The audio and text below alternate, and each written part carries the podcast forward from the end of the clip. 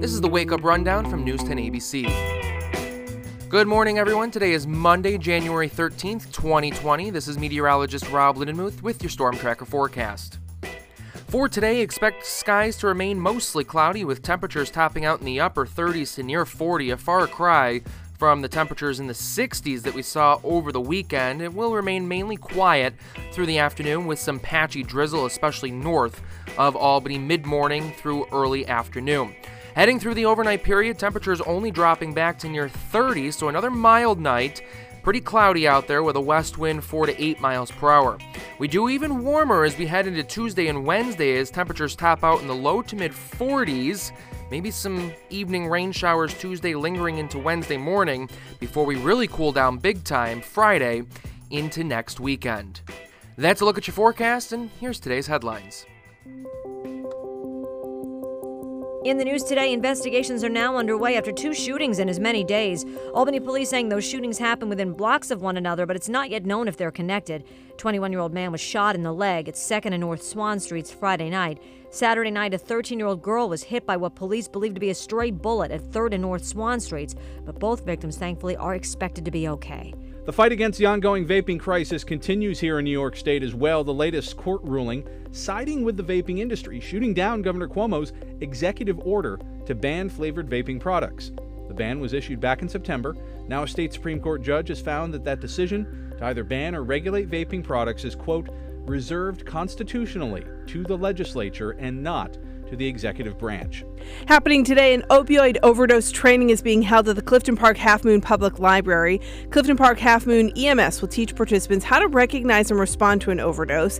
This includes teaching them about Narcan, also known as naloxone, which can reverse an opioid overdose. That training begins at 7 tonight. Planned pedestrian safety and traffic improvements could begin today on Campbell and Spring Avenues in Troy. Mayor Patrick Madden says the work includes upgraded traffic lights and new crosswalks. He says that intermittent lane closures could be a possibility starting today.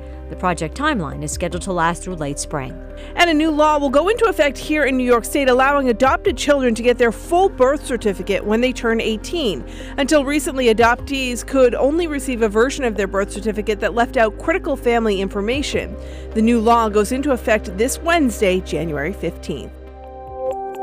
I want to get right to some breaking news right now that we're following out of Troy. The News 10's Jamie DeLine live at 8th and Hoosick Streets, where an early morning chase has come to an end. Jamie. Ryan and Christina, as you can see, there's still a police presence here at the intersection of 8th and Hoosick Streets. And if you look closely, you can see there's a car that appears as though it crashed into a chain link fence near this tree over there. We're told by Troy police that a stolen car was followed from Albany to Troy and that suspects fled the scene. Several cars were hit along the way, but accident reports are being being made. This did cause some traffic backups here, and we're working to learn more information. And when we do, we will let you know. But for now, reporting live in Troy, I'm Jamie DeLine, News 10 ABC. Well, we all know the winter weather can be tough on the skin, and we're getting some help from the experts today on how to take proper care of your skin. News 10's Ben Ryan live from Schenectady to help us out with this, with the help of the experts where you are.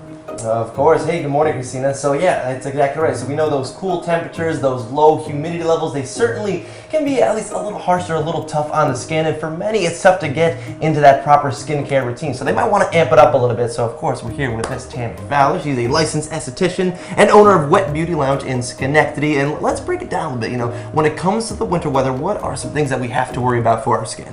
Well, it's really important that you use skincare products that have like soothing and calming ingredients. So if anything with like maybe a, an aloe vera or tea tree, white uh, green tea, um, different things, oat extract. So it's really important that you're going from the cold conditions into the hot, you know, warm heat.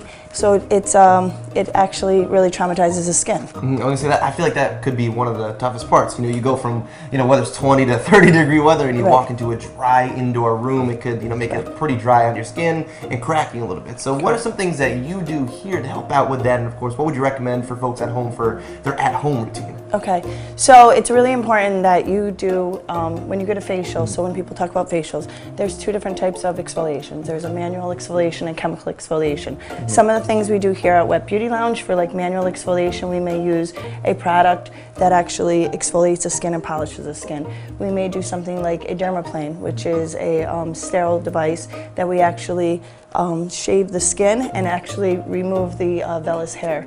Um, things like the hydrofacial, so it's a high frequency machine that goes in and pushes water into the skin, lifts the dead skin cells. Okay. Um, we may even use something like a microdermabrasion. We do a diamond tip head microdermabrasion. There are microdermabrasions out there that are aluminum oxide crystals, which actually go adhere to the dead skin cells, draw it in.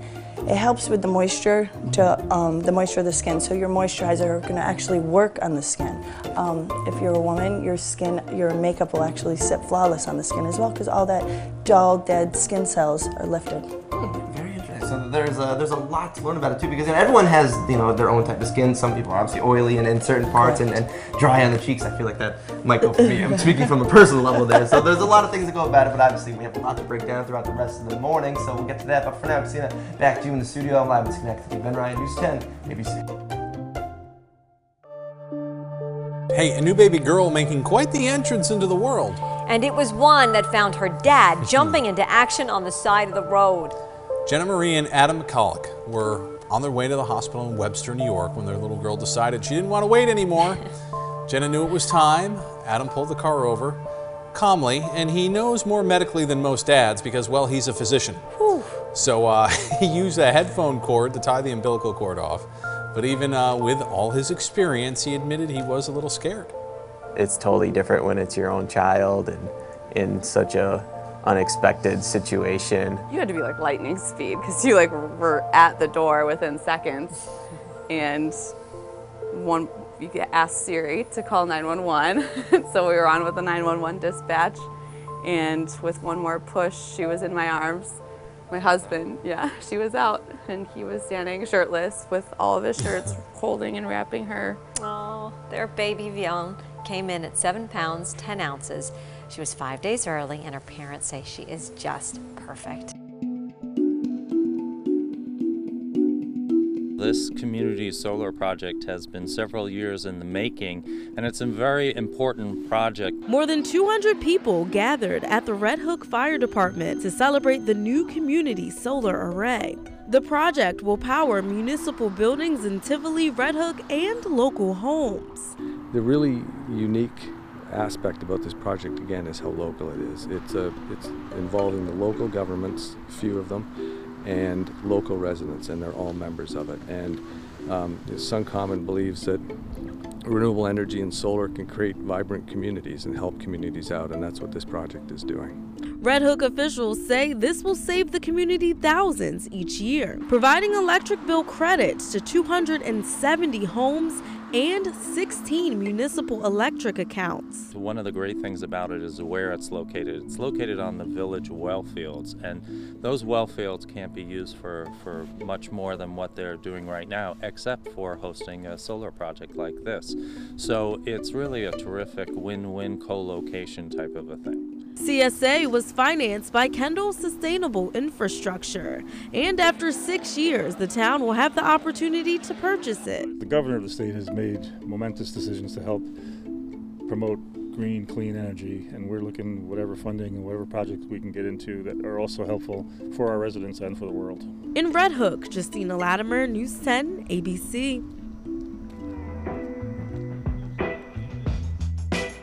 Do you enjoy starting the day with a wake up rundown? If so, do us a favor and take a second to rate the podcast and leave us a review in iTunes or the Apple Podcast app. It helps other people find the show and it makes sure that you're subscribed to get each morning's episode automatically downloaded into your feed. For more of the stories in today's podcast, head to news10.com or wake up with 10 on air every weekday morning starting at 4:30.